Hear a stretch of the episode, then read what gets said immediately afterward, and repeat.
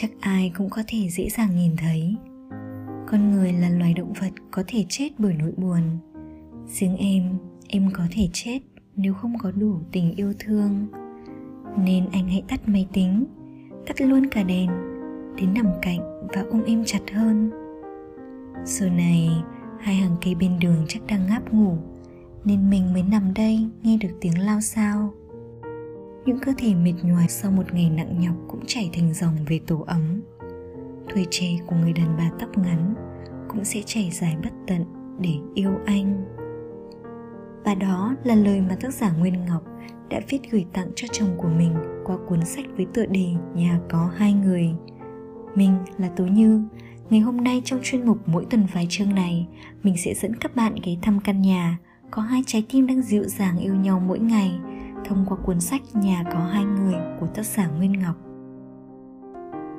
Trước khi bước vào mối tình cuối là anh, chị Như chú chim non háo hức đi tìm những mảnh trời rực rỡ. Mối tình đầu của chị là cả thời thanh xuân cấp ba, với những vòng xe chậm chạp lăn bánh bên những câu chuyện tíu tít mỗi ngày. Lớn lên, ai rồi cũng khác, tình cảm nhạt phai. Đó là lúc mọi thứ nên dừng lại, để mỗi người viết tiếp câu chuyện của mình cho chặng đường tiếp theo. Đại học không còn là bầu trời với tình yêu màu hồng hồn nhiên thuần khiết, mà trái tim chị đã viết lên đó những thiết tha thật nhiều, cùng những sợ hãi, ngờ vực, đòi hỏi và hy sinh. Tình yêu của mối tình thứ hai khiến chị bị lạc vào một khu rừng u tối trông tranh đầy ám ảnh, chỉ muốn vùng vẫy thoát ra. Những kỷ niệm được đặt lại quá khứ, chị gói ghém theo từng mảnh vụn vỡ và tổn thương cất trong trái tim mình. Mảnh đất tình yêu cằn cỗi trong chị được rào chặt bởi nỗi đau, những tưởng sẽ không cho ai bước đến nữa. Vậy mà anh đã đến, nhẹ nhàng, tự nhiên và bất chợt như một cơn mưa ngày hạ, tưới mát trái tim đang héo hon của chị. Anh Ánh, bàn tay anh có mùi đàn ông từng trải.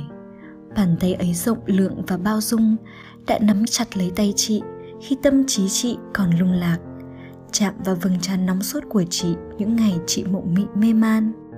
Một lần nữa, chị lại bắt gặp mình yêu đắm say. Ở bên anh, chị thấy yên bình, an toàn và ấm áp. Ở bên anh, chị bước qua hàng rào tổn thương của mình, nhìn đời bằng ánh mắt hiền lành và dễ thương hơn. Dẫu cho trái tim bạn đã từng tan vỡ, trái tim vẫn có thể hồi phục, chỉ cần bạn cho nó cơ hội. Và mười ngày bên nhau là khoảng thời gian mối quan hệ của anh chị từ tình bạn chính thức trở thành tình yêu.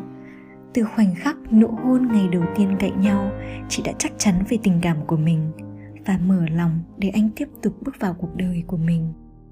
Khi chị quyết định rót đầy cuộc sống của mình với tình yêu, hạnh phúc đã mỉm cười với chị. Đêm thứ mười, anh mở lời, lấy anh nhé. Chị đã mỉm cười đồng ý. Có lẽ rằng chỉ cần là đúng người thì mọi câu hỏi như liệu rằng đây có phải là người đàn ông mình muốn nhìn thấy mỗi sáng thức dậy hay không, mình có thể quên và tha thứ cho những tổn thương người ấy gây ra hay không, sẽ tự khắc tan biến. Khi chị đồng ý cưới người đàn ông ngồi trước mặt, tại giây phút đó, chị nguyện yêu thương anh bằng tình yêu đủ lớn để che phủ hết những ngóc ngách, ranh giới bí mật của người đàn ông này. Cho dù anh chị cưới nhau vì anh lười chở chị về nhà mỗi tối, chị cưới anh để khỏi bị cha mẹ quản thúc như hai người thường trêu đùa, thì cả anh và chị đều mãn nguyện và hân hoan trong đám cưới màu xanh lấp lánh mà anh đã chuẩn bị cho chị, như chị hằng mong ước. Trong hôn nhân, tình yêu trở nên khó hơn rất nhiều. Chị vốn là người dễ tính, anh lại dễ cáu bẩn. Chị hiền lành, anh thích chọc tức chị điên lên. Chị bừa bộn, anh lại ngăn nắp chỉn chu. Chị đặt bàn chải không đúng chỗ, anh cắm bàn là quên rút điện. Chị quên cất thức ăn vào tủ lạnh, anh uống chai nước mà không chịu đổ đầy. Những trận cãi vã trong hôn nhân đã bắt đầu như vậy. Mỗi lần anh giận dỗi ôm gối ra chỗ khác ngủ, còn chị lẻ loi trong phòng ngủ khóc rấm rứt cả đêm. Một lời anh nói buồn biết bao nhiêu, Em bước liêu xiêu buổi chiều phố xá. Tình yêu như một món ăn, có ngày trọn vẹn, có ngày mặn chát hoặc nhạt nhòa. Nhưng khi tình yêu dành cho nhau là thật thì sẽ chẳng ai bỏ nhau mà đi cả. Luôn có cách để hai người trong một mối quan hệ học cách giải quyết và dung hòa vì nhau. Để hiểu cặn kẽ một ai đó thật không dễ dàng chút nào. Nhưng bằng tình yêu thương, ta sẽ nhìn mọi việc người mình yêu làm bằng một ánh nhìn bao dung và cảm thông, để mỗi ngày hiểu nhau thêm một chút. Chị mạnh mẽ và kiên cường, nhưng cũng có khi trẻ con một cách kỳ lạ. Anh chu đáo, ân cần, dịu dàng, nhưng cũng có lúc không biết cách xử lý cảm xúc nóng giận của mình. Nhưng bằng tình yêu và cả sự nhẫn nại, hai người trong một mối quan hệ rồi sẽ hiểu mỗi người là một mảnh ghép dành cho nhau. Dù hôm qua có ủ rũ vì nhau, nhưng ngày mai lên hai người vẫn không ngừng quấn quýt. Vậy, hôn nhân chính là bài học giúp người ta trưởng thành hơn mỗi ngày. Ngoài sự ân cần của chị Ngọc dành cho anh trong mỗi món ăn, sự chu đáo của anh Ánh dành cho chị qua từng vật dụng gia đình mà anh tự tay làm, một điều nữa mình yêu mến họ là những điều thật thà và sự trân trọng của anh chị dành cho nhau.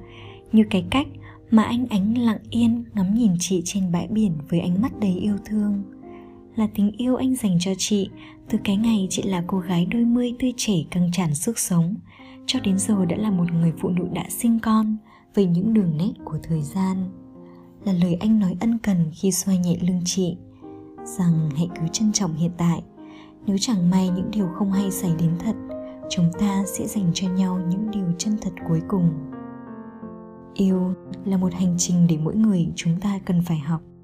Nó không chỉ dừng lại là buổi ban đầu cảm mến, mà là quá trình trải qua nhiều chông chênh của cuộc sống nhưng vẫn bên nhau. Khi yêu nhau, tìm hiểu nhau, hãy đừng mong cầu gì ở nhau cả, mà hãy mở lòng mình ra và hiện diện trọn vẹn con người thật của chính mình với tình yêu thuần khiết. Không có ai hoàn hảo. Khi ta yêu một người, tức là ta đã yêu luôn cả mặt tốt và mặt xấu của người đó. Xấu và tốt như hai mặt của một bàn tay, ta không thể chỉ giữ một mặt mà bỏ mặt kia đi. Nhưng yêu là thấu hiểu. Hãy để tình yêu thật sự lấp đầy những khuyết điểm. Hãy để tình yêu đích thực chữa lành và thứ tha cho những thiếu sót. Người yêu của mình đã từng viết cho mình rằng, hương vị của hạt cà phê ngoài được quyết định bởi hương vị của đất, vị của mưa, nắng, vị của người trồng và một tỷ yếu tố khác, nhưng trên hết là cảm xúc của người uống. Nó có vị đắng ngắt không thể uống nổi mỗi khi tâm trạng buồn, có vị hậu ngọt dịu quấn quýt của những người đang yêu thương, có vị chua của những lần cãi vã. Nhưng mỗi dư vị đều làm nên cốc cà phê trở nên mới lạ và cuốn hút. Vậy nên chúng mình hãy cùng nhẫn nại để hiểu nhau hơn. Hãy cùng giữ mình để tôn trọng sự chung thủy. Và hãy cùng hiểu rằng những khó khăn trong tình yêu cũng đẹp đẽ như những giây phút ngọt ngào vậy. Trong cuộc sống đang dần trở nên vồn vã, đôi khi mọi người lướt qua đời nhau thật nhanh, và tình cảm chân thành là điều gì đó được coi là phù phiếm. Tuy vậy, mình vẫn tin rằng tình yêu lấp lánh vẫn hiện diện bên chúng ta mỗi ngày, như câu chuyện cổ tích rất đời thường của anh Ánh và chị Ngọc trong cuốn sách Nhà Có Hai Người vậy.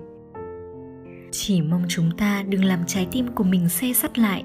Hãy cứ mở lòng, đón nhận dòng chảy của sự yêu thương đổ về bạn từ mọi nơi. Cảm ơn các bạn lắng nghe podcast ngày hôm nay, cùng rất nhiều chúc lành, ánh sáng và tình yêu tới tất cả mọi người.